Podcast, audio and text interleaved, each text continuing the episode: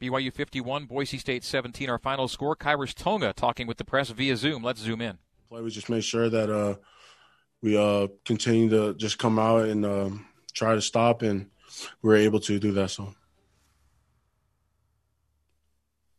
Let's go Sean Hunter, then Mitch.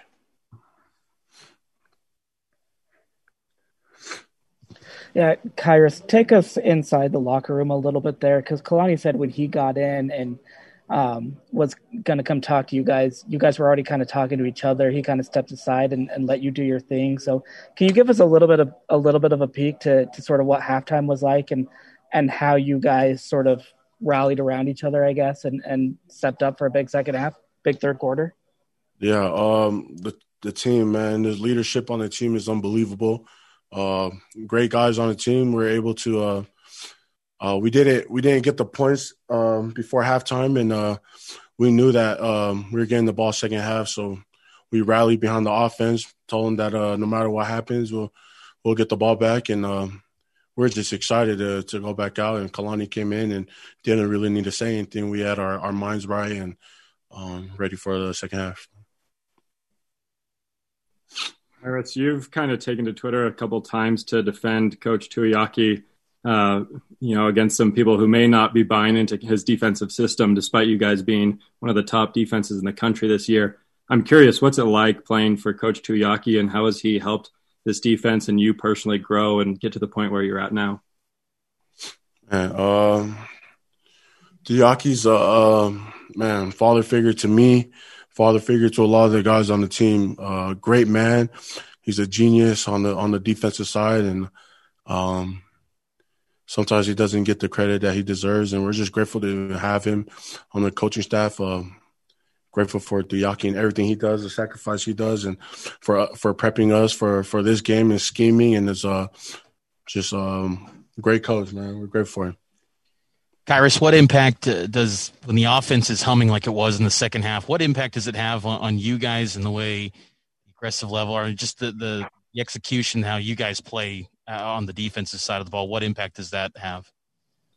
Hey, we feed off each other. The offense was uh, moving.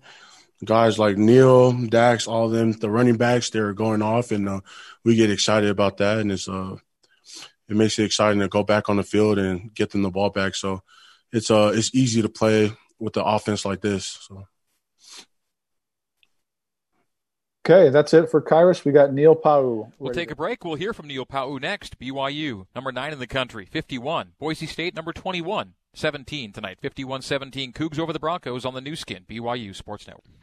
All right, we are heading down to the Cougar locker room area, and joining us on the headset after a uh, four tackle night, including a couple of solo stops and a really nice pass breakup, is Chris Wilcox. Chris, it's Greg Wrubell and Riley Nelson up in the booth. How are you tonight? I'm doing good. Congratulations on the victory for you and the boys. This had to feel really good. No, it for sure did. Everyone knew coming into this game that this was this was the money game that I kept saying all week, and uh, I'm just glad we all showed up and we all just locked in and we did our thing.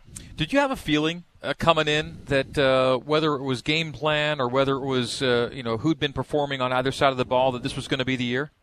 Uh, for sure. I feel like this has been a different year than previous years. I feel like our chemistry is just there and um, we're just clicking, and everything is just going as planned.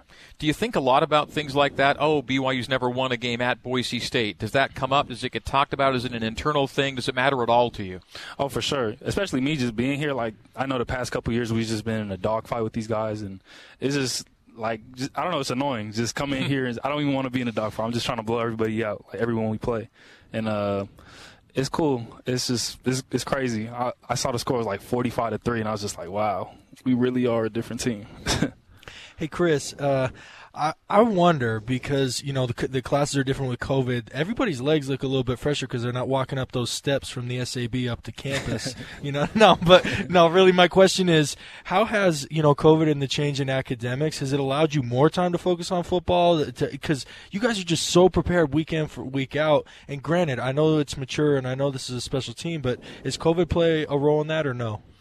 Uh, I honestly feel like in my in, in my opinion, I feel like moving all the classes online makes it a little harder. Like you mm. have hmm. to you have to worry about like film is what like I feel like you can forget like a lot of quizzes and stuff you might have or yeah. I don't know being in the class when the teacher tells you you kind of remember it better for me but yeah I don't know. I'm graduated, so I don't really have to worry about all that. Yeah, no, I, but but whatever whatever y'all are doing, I mean, like I said, the preparation, the game plan, the execution, and and kudos to the coaches. But at the end of the day, it, you know, the a game plan on paper doesn't win games. It's players going out there and execute. What's what do you attribute the high level of execution, uh, really in all three phases of the game this year? Uh, I feel like like after practice and things like that, if we need to work on certain areas, we'll like watch film, and everyone knows that like if they're messing up on certain things, we're going to watch film and just go over it in practice. And I feel like practice is a big part of how we're playing. We practice uh, uh, really hard, and uh, we're really zoned in in practice. Chris, when it comes to you and your health personally, what kind of week was it for you to get ready to play and start and be a contributor tonight?